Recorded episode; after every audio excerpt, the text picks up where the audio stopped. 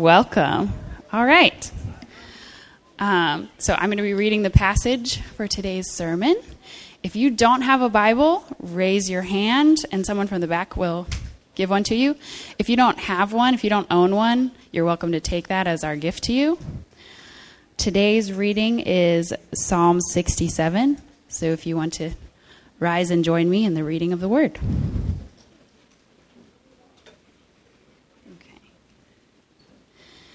May God be gracious to us and bless us, and make his face to shine upon us. Selah. That your way may be known on earth, your saving power among all nations. Let the peoples praise you, O God. Let all the peoples praise you. Let the nations be glad and sing for joy, for you judge the peoples with equity and guide the nations among earth. Selah. Let the peoples praise you, O God. Let all the peoples praise you. The earth has yielded its increase. God, our God, shall bless us. God shall bless us. Let all the ends of the earth fear him. This is the word of God to the people of God. Thanks be to God. Are we good? Good? All right. Wow. Well, uh, I work in uh, government acquisitions, and so we're, we're often worried about over promising and under delivering. And after an introduction like that, uh, no, but in all reality, we do serve an awesome God, and all of the blessings that, that may have uh, come, come through, through us to you all, it has been tenfold in the opposite. And, and this, this church and this congregation has been family. Um, so, right, my name is, Brian, and I am humbled and honored and delighted uh, to stand before you all this morning and to share God's word with you. Uh, I would ask how you all are doing, but if I did that, I'd get like four enthusiastic people to respond. Um, so instead, I'm just going to recognize that some of you here are doing great, that you're abounding in joy and life is awesome. And some of you are probably moving so fast and have so much going on in your life that you don't even know how to process that question. You haven't even stopped to think, how, how am I doing? And there are some of you here this morning who are coming from really difficult places. And so, with that recognition, I just want to say wherever you are this morning and whatever your circumstance is, you are welcome here. And this is a people amongst whom you are welcome, and this is a people amongst whom you are loved. So I'm going to go ahead and pray again, and then we'll get started. Lord, would you make your name hallowed here this morning?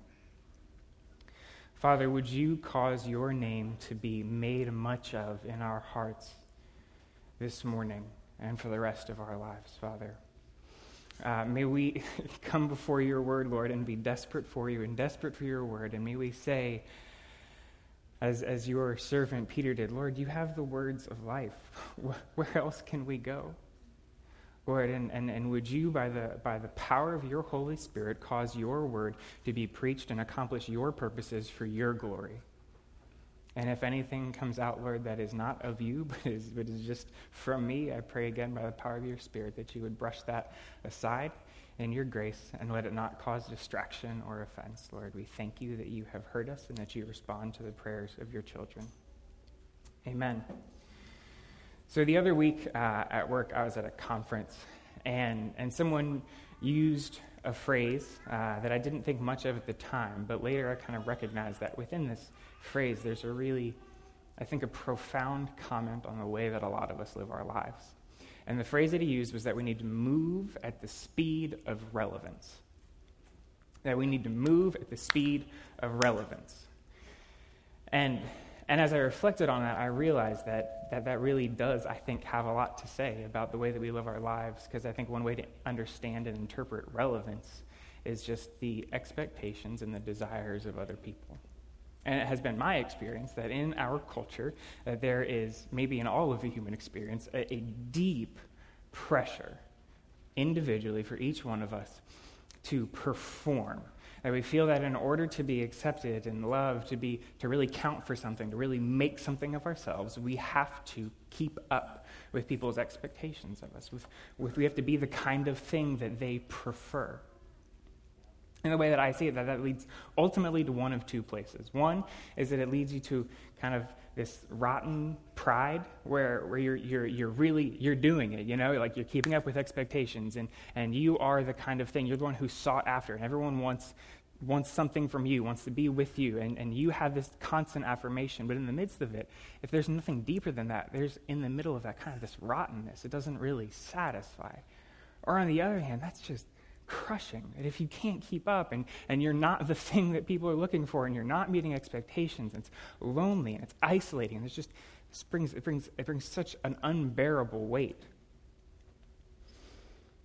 But this morning, as we read through Psalm 67, what we're going to see is that the one who has all authority on heaven and on earth simply invites us to abide with him, to abide in his love and that he has no concern for our merits. He doesn't give a single thought for whether or not you're keeping up with expectations or whether you're the kind of thing that people prefer. Not one thought, because with our God, his love precedes your performance. He does not love you because you are great, but in his love, he makes you more than you are apart from him. So let's go ahead and jump in, and we're just going to walk through this psalm verse by verse verse 1, the psalmist opens up by saying, May God be gracious to us and bless us, and make his face to shine upon us. I think sometimes in the church we kind of get used to that sort of language, and so it just kind of brushes right by us. But, but really stop and look at this. This is such tender and intimate and relational language. May God be gracious to us and bless us and make his face to shine upon us. Lord, I need your grace. God, I need your blessing in my life. And I need your face and the light that you bring to shine into my darkness. There's this deep dependency and deep relational language here. When, uh, when my older sister was very young, she, as, as all children do, I think, had this uh, deep desire and craving for the attention and affection of, of our parents. And so when my dad would be holding her, and then would have the audacity to look somewhere else, like, I don't know, to talk to somebody or look where he's going to make sure he doesn't like fall while he's carrying his daughter, uh, she, she would correct his, his, his error by, by manually turning his face back. And she would just reach out for his face. It was just this childish, just no pretension, just like, God, Dad, Dad, no, I'm here. look at look at me. why, why would you look somewhere else? And, and I think, like, in a story like that, that's really cute, but when we experience that kind of thing in our day to day, right, we're, well, but we're adults, right? We're not like that. That's like a, that's a childish thing to do. There's like no awareness of social cues. You don't like grab people's faces, like, and that's self centered and like selfish, and kids just like, they so want attention. But, but I think this is the language that our God is giving us to, to, to speak with Him to desire his face to be turned upon it, us. And the beautiful thing is that his face is never turned away. And it's just this continuous childlike dependence that we're invited into to long for our God. God, would you turn your face upon me and cause your face to shine upon us? And that's another thing that we need to pick up right here at the beginning. This is a corporate psalm, it is all about the us right? And so, so this, this, if you're taking notes, that's something that's going to, that's really important. That as we abide, we do not simply, we do abide individually, but we do not simply abide individually. We abide as a group. Because verse 1 actually gets even way better. um, because one of the things about the Psalms is that when we read the Psalms, we're reading poems that are thousands of years old. And I don't know about you, but I find modern poetry very confusing let alone poems that are written in a cultural context that I have absolutely no point of reference for. So, as we come to the Psalms, we need to sit and we need to meditate on them. And we need to walk slowly through them, or we're going to miss some things. Uh, because this first verse is actually it's, a, it's an abridged quote, or like a paraphrase from something that the Israelites were taught further back in the Old Testament in the book of Numbers. So, a quick pause, story time. The, the Israelite nation was essentially, essentially birthed into slavery. Right? That there was one family, right, living in Egypt, and that as they began to multiply and began to become a people, Egypt, out of fear of them, decided to, to take preemptive action and, and force them into servitude. And they murdered children, and they did all sorts of horrible things, and, and, and aggressively oppressed them and used them as slave labor. And, and, and then in the story of Exodus, right, so the picture we're kind of given is basically that God has kind of held a bucket under all of the evil that Egypt has poured out on others, and he has stored it up. And through, with many warnings and opportunities to repent and turn away, he begins to take that very same evil and cause it then to fall back on the heads of the Egyptians who perpetrated it in the first place. And in bringing that divine justice, he pulls his people out from slavery, out from oppression and he leads them through the Red Sea to Mount Sinai. And they're there for, for about a year. And during their time there, he gives them laws. And they're very confusing and odd to read. but, but like at, at bottom, what they are about is they are about a holy God teaching his people how to organize every aspect of their lives so that he can dwell with them, so that he can be their God and they can be his people. And so it's all about this abiding and dwelling. And at the tail end, that law takes the whole book of Leviticus, and then we get into Numbers. In the first few chapters of Numbers, is God continuing to give the law up and through chapter 6. And at the end of chapter 6 is where God gives his people this blessing. He tells Moses, he says, Go and tell Aaron that these are the words that you are to speak over my people that they are to regularly do this. Ask Him, may God be gracious to us and bless us and cause His face to shine upon us. And so we see not only this childlike dependence and intimacy that we're invited into with God, but we're shown that God moves first. And he saves his people out of oppression, and he moves towards them, and he teaches them how to be a nation that is, that, that is a just and equitable nation, a nation with whom he dwells and through whom he blesses the earth. Because further back in the Old Testament, God told Abraham that I will make of you a great nation, and through your seed I will bless the earth. And so in Numbers, we see that happening, the establishment of this nation.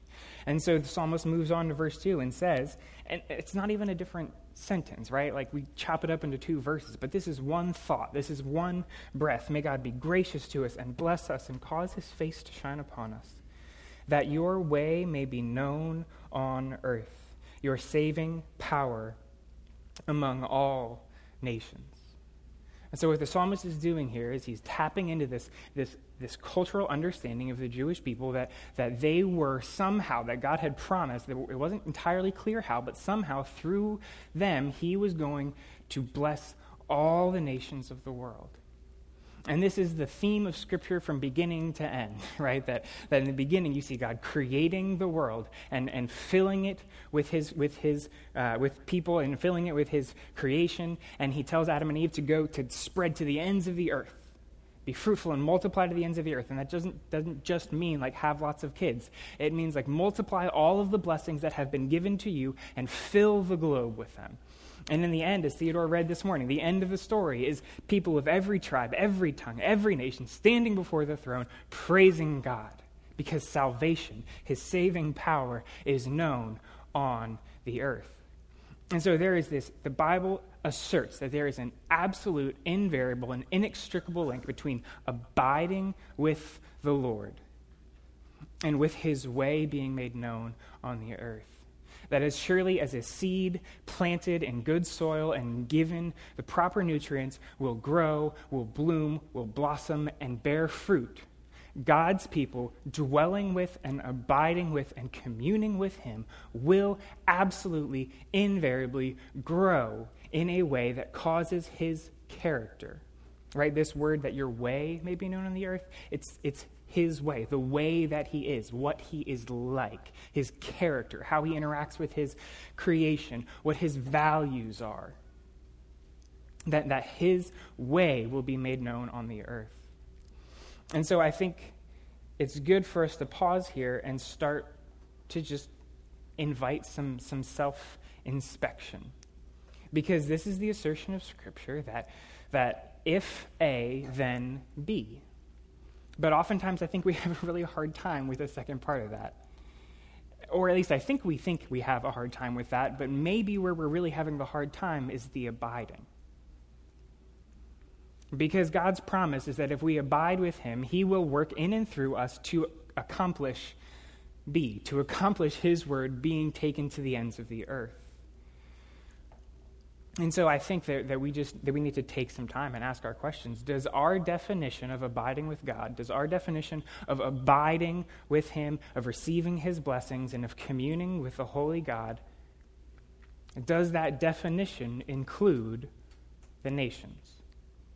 Does that definition include taking His word and making His way known on the earth? And if it, if it doesn't, then I think we are invited here to reconsider. Again, as we jump to the New Testament, when Jesus is talking with his disciples for, for one of the last times, what he says, he says, Look, I've conquered the grave. All authority, all authority on heaven and on earth has been given to me. And so, what does he tell them to do with that information? He says, Go, therefore, and make disciples of all nations, of every tribe, every tongue, and every nation. Teach them to obey all that I have commanded. But we can't make disciples of all nations unless we first are disciples of Christ. But also, if we are disciples of Christ, we cannot help but make disciples of all nations. This is the pattern that is given to us in Scripture. And if, if, if that feels distant or hard for you, this is not a message of, of condemnation. This is an invitation. Because when Jesus also said was that if you love me, you will keep my commandments. And that's not Jesus being petty and manipulative and kind of kicking back with his disciples and being like, well, you say you love me, but prove it. Do what I tell you to do. Like, that's not what Jesus' heart is here. That's, that is manipulation, and that is never the heart of our God. Our, heart, our God invites us into his love. What, he, what Jesus is saying there, if you love me, you'll keep my commandments, he's just making a comment on what it means to, to, to be a human, is that our hearts are controlled by the things that we love. The things that we value most will inevitably then color our behavior right so if so as we kind of seek to process through this if we if we feel like missions is for other people and and also this this is not saying mission the only definition of missions is not selling everything you have and going to some foreign country and and, and living there for the rest of your life and being martyred for your faith like that's not the only definition of missions the definition of missions is making disciples and that begins in your own community, that begins in your own home, that begins wherever you dwell. But it has to begin. And it has to happen, and it needs to take place. And the invitation is that as we abide with our God, He will inevitably cause that to happen.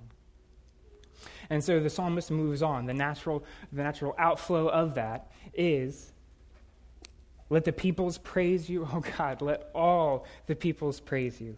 Let the nations be glad and sing for joy, for you judge the peoples with equity and guide the nations upon earth. Let the peoples praise you, O God. Let all the peoples praise you. Now, if I'm the psalmist, this is, this is not what I write. And that is one of the many reasons why I'm not the psalmist. But, but when he says, Let the nations be glad and sing for joy, like I'm with you, that's great. For you judge the nations with equity and guide, you judge the peoples with equity and guide the nations upon earth. That's a little bit harder because God's role as judge isn't typically the thing that gets me fired up in the morning. Like thinking of God as the judge is, is not always associated with shouts of joy right? And that is what he's calling the nations to. This he's calling them to raucous praise, like like very like loud and full of joy. It's not like okay, well, like they said we're going to sing now, so we're going to sing. It's like no, there's so much joy that I have right now that I cannot help but sing. I have made glad, and I will shout for joy. But that's not the immediate association in in my heart. Um, so, so let's sit with that too for a little. Why is the psalmist asserting that God's role as judge is, is so tightly associated with joy? Well, I, I think for one, we would see that, that uh, it's likely that the thing that would be foremost in the, the Israelites' mind when they hear this, this, this, about this role of a divine judge would have been the Exodus story, like we talked about, where God saved his people from Egypt by bringing the evil that they perpetrated back on their own heads. And so they had an understanding that the only way for, for there to be a just world, for the world to be made a just place, is through judgment that God's role as a judge is the only thing that secures ultimate justice. And ultimate justice is a thing to, be, to, to, to, sing and to be glad about and to have joy over. But, but the, the picture gets a little bit more complicated because, because Egypt in the minds and understanding throughout Scripture was not simply then just limited to the, the physical country, but it became a, a type and a symbol for the corruption that lives in each and every one of our own hearts as well. And later on in the scriptures, through the prophets, we see that, that Israel is kind of cast as a second Egypt, as they themselves become corrupt and oppressive towards others. And so we find ourselves, yes, wanting to praise God for being judged, but also in a difficult place because each and every one of us, each and every one of us is guilty at some point in our lives. Probably more than we're willing to recognize in our own lives, of using our minds, our bodies, our resources, whatever it is, to manipulate and to control other people. Each and every one of us is guilty of viewing people as an obstacle to be overcome a problem to be avoided, or a resource to be used. Every single one of us is guilty of that. And the problem is even worse than that, because evil is not only what causes us to view people as objects, rather than, than, than beings made in God's image with inherent value and dignity and worth, made to be loved and cherished, to be built up and encouraged, and, and to be taught the truth and to be invited into His joy. But evil is also what causes us to remain silent in the face of evil. It's also what causes us to be apathetic and to not act for the cause of justice when we ought to. It's what causes us to be more concerned with our comforts, with our entertainment, than with taking God's saving word to the ends of the earth. Because God is a judge. And so we're left here in this place of tension where we want to be able to praise God for being judged, but we're also we're also complicit in the injustice, right? God is not going to leave the world as it is. He is going to redeem it. And that is good news. He's going to rid it of human evil. But there is human evil that dwells in each and every one of us. So what do we do? Well, again, the, the psalmist moves on in a kind of unexpected fashion from here. He closes the psalm by saying, The earth has yielded its increase. God, our God, shall bless us. God shall bless us. Let the ends of the earth fear him. Well, that's very nice, but I don't know how that helps me resolve this tension that you just put me in. But several hundred to a thousand years after this, there was a Jewish rabbi in around Galilee, and, and he was on a hillside with a lot of those broken, smelly, sick people that we are all too quick to view as obstacles, as problems, or as resources. And he sat with them and he made some observations about the way that the world works. He made some observations about the sun and the rain, which are so vital for the harvest. He sat with them and he said, Love your enemies and pray for those who persecute you, that you may be children of your Father who is in heaven. For he causes the rain to fall on the just and the unjust. And he causes his sun to rise on the righteous and on the wicked. And what he was doing there is he's that's right in the context of he'd been teaching these people about what God is like and what his kingdom is like and what it's like to live under his rule and what it's like to live as his people, to what it's like to live abiding with him. And he's saying, Look, your Father in heaven is the kind of being, he's the kind of God who loves those who hate him, who loves his enemies. He is the kind of God who prays for those who persecute him. And so there's hope. And he went on after that, and he and he, he as he observed the crowds further, it says that he looked out on them. And the emotion that he felt, what he felt in seeing their brokenness and the injustice, he said he had compassion on them.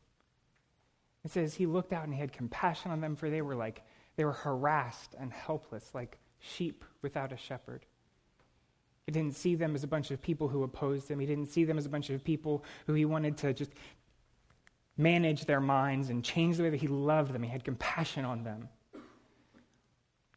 And then he turns to his disciples after that and he says,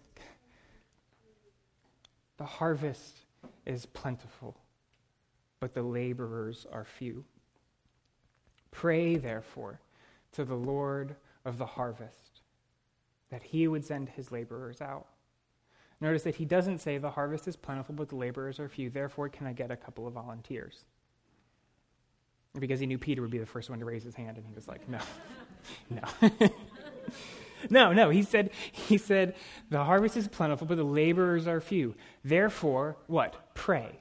What is praying? It's, it's part of, it's so much of how we abide with our God because he had another teaching about harvests and about plants. He, in in um, John chapter 15, he's, he's talking to his disciples again, and he says, Guys, I am the vine. I am the source. You all are the branches. You only function, you only bear fruit insofar as you are abiding in me, as you are plugged into and dwelling with and enjoying fellowship and communion with me.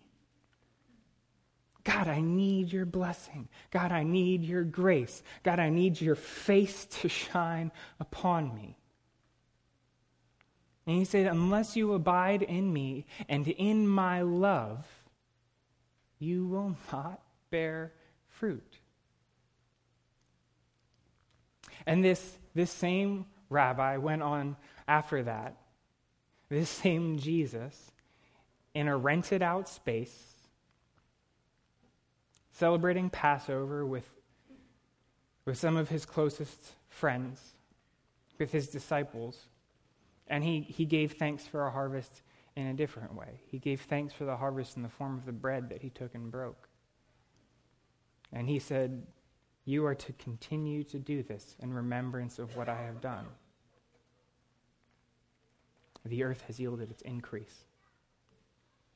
And he gave thanks for the harvest of the vine. And he took the cup and he gave it to them. And he said, I'm not going to drink of this again until I drink it with you in my Father's house.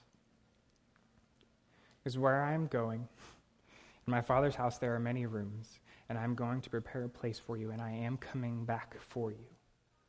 God, our God, shall bless us. God shall bless us.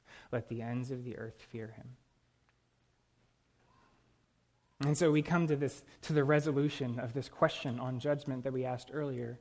And again, I think a lot of times we just we want the justice side of things without the judgment, right? We want all of the, the justice and the goodness and the, and the wholeness and the peace on earth to, to materialize and God to just kind of disappear the injustice. Just kind of like make it go away. But that's not how the world works when something is broken. If I come to your house and I, and I damage your property and I break all your stuff, either I have to pay to fix it, you have to pay to fix it, or it gets left broken. Our God is resolute that He will not leave His world broken that he is going to rid this world of human evil, and he is going to accomplish that. But we have insufficient funds to make up for what we've broken. And so there is one hope. And one hope alone. And that would be that God, in His grace and in His mercy, would say, Yes, I see everything you have broken. I see each and every bit of it. And I will pay it in full. And so the day after Jesus broke the bread and took the cup with his disciples, he was crucified. In accordance with what the scriptures had said, that he would be, he would be bruised, that he would be striped, that he would be broken for our transgressions, for our iniquity. And it's just biblically words of saying our complicity in the brokenness of the world and the evil that exists. That he would pay for it all in full. And so we find the resolution of this, this issue of justice. And so now we can find that we can both praise God for being a judge and praise Him for, for bringing us through that judgment. And why? Why? Why, why, does he, why does he want to abide with us in the first place? Why, why did he need to do that? Why didn't he go to the cross? Why, did he, why is he going to pay for all of the things that we've broken? Because he loves you. And he loves this whole world. That's why you can't know God deeply and intimately and not love his world because that's where his heart is. And, and when we experience his love, love, love transforms us and it changes us. And when we're near his heart, our heart begins to break for the things that his heart breaks for, and it's long for the things that his heart longs for. And what God has written down on every page of his scriptures is that he loves his creation and he loves his people. And that he longs for redemption to be brought. And he has accomplished that in Christ. And in Ephesians, Paul tells us, he says, Look, what God revealed in Christ was the fullness of his plan, that one day he is going to unite all things in himself. And, in Psalm 16, he tells us that it's in his presence where is the fullness of joy. So, what he's going to do is he's bringing us into the fullness of joy. He tells us that it says, at his right hand are pleasures forevermore. Well, who sits at the right hand of the throne on high? It is Jesus Christ who was lifted up and broken for our transgressions. And now, in his presence, the unity that he brings us into with himself, we have the fullness of joy. We have pleasures forevermore. It tells us that the fruits of God's Spirit are love, joy, peace, patience, kindness, goodness, gentleness, faithfulness and self control. And, and that is what we're being brought into the unity with. All of that around the whole globe. We're also told in the scriptures that one day the knowledge of the God is going to cover the face of the earth as waters cover the face of the deep. But we are not there yet. And in the interim, what God has chosen to do is to carry that good news to the ends of the earth. And some of you are there, and some of you are just, as Edward would say, amped. Some of you are just psyched on that. And some of you are so excited and, and flowing with joy about that and actively seeking that. And some of you are having a really hard time with that. And and so, as we've talked about, again, like God as judge, we've kind of made this, these assertions about God's love. I think maybe part of the reason that, that we have a hard time with this is because we have a hard time believing things that we don't want to be true. But I think sometimes we have a lot harder over time believing things that we desperately long for. And so we, we don't like to think about God as a judge because that's uncomfortable and we don't want to think about it. But I think we play down God's love for us because it is our soul's deepest longing.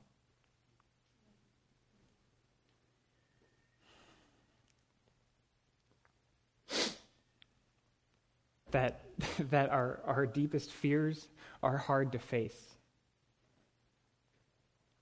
but we guard our deepest longings even more jealously. So God does not love you in any way that you've been loved by any other person. He does not love you because of some loveliness that you have within you. There's nothing you can do to attract his love because you never didn't have it. It was never missing. And it doesn't come to you because you have loveliness. He creates loveliness in you by his love.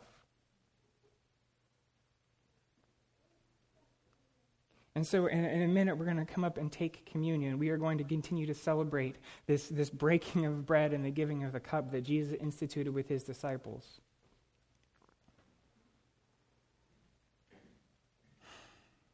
But as we do it, don't miss the why. Because in doing it, he told his disciples, Look back on your past and remember what I have done. I've purchased all of it, everything. I have redeemed you from your past. I've brought you out of it. I've brought you out of the, the hard Egypt heartedness of your past. And I have secured your future. I'm coming back. I'm coming back as a judge to redeem this world. But because you abide in me, because you have been redeemed with me already, when I come back, what, I, what you will be brought into will be, will be my rest, will be this kingdom of God that is ruled over by this God who loves even his enemies. But on that day, there will be no, when, in heaven, when we are with God and standing before the throne, there will be no more animosity. There will be no, nothing left to pay for. And so if you're, if you're, if you're here this morning and you're, you're not a believer, that you don't believe that, there is, that you are complicit in human wickedness, and that the only way for that to be fixed is by the redemptive work that Christ accomplished on the cross on your behalf, if you don't believe that that's true and have not accepted it, don't come forward to take communion because communing with God happens after you take his invitation. So instead, Stay where you are. Just hang out in your seat. No one's going to look at you sideways or judge you or say anything about it. But just sit and contemplate this. Contemplate the love that is before you. And if you feel the Spirit moving in your heart, just don't leave today without doing something about it. Text someone, call someone, ask someone here next to you, ask me, ask, ask anyone. Just don't sit on it. Why would you sit on it? If, if there's something stirring in your heart, then allow it to happen and respond to it. And likewise, if you're believers, come and take the bread and take the cup and, and, and hear the words that God, His body was broken for you and His blood was shed for you, not to give you a convenient out on Judgment Day, but so that he can abide with you forever. And not just forever, starting after you die, but starting now. That you can abide in His love and bear fruit now and be part of ushering in God's kingdom now. And if the Spirit moves in your heart, again, don't sit on it. Act. If God is leading you to do something, if the power of His Spirit is moving in your heart and telling you to do something, do it.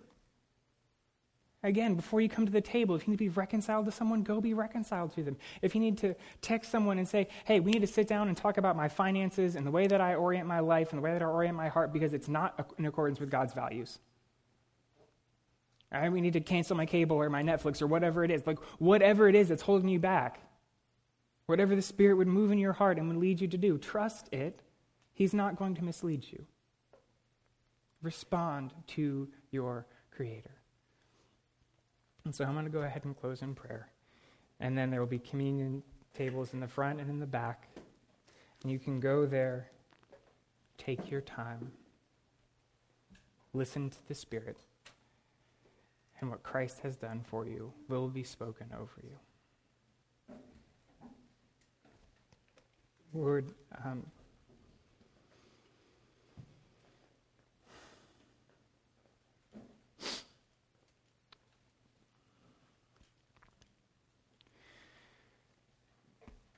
God, uh, in your word, you tell us that, uh, that you are the one who fills all in all.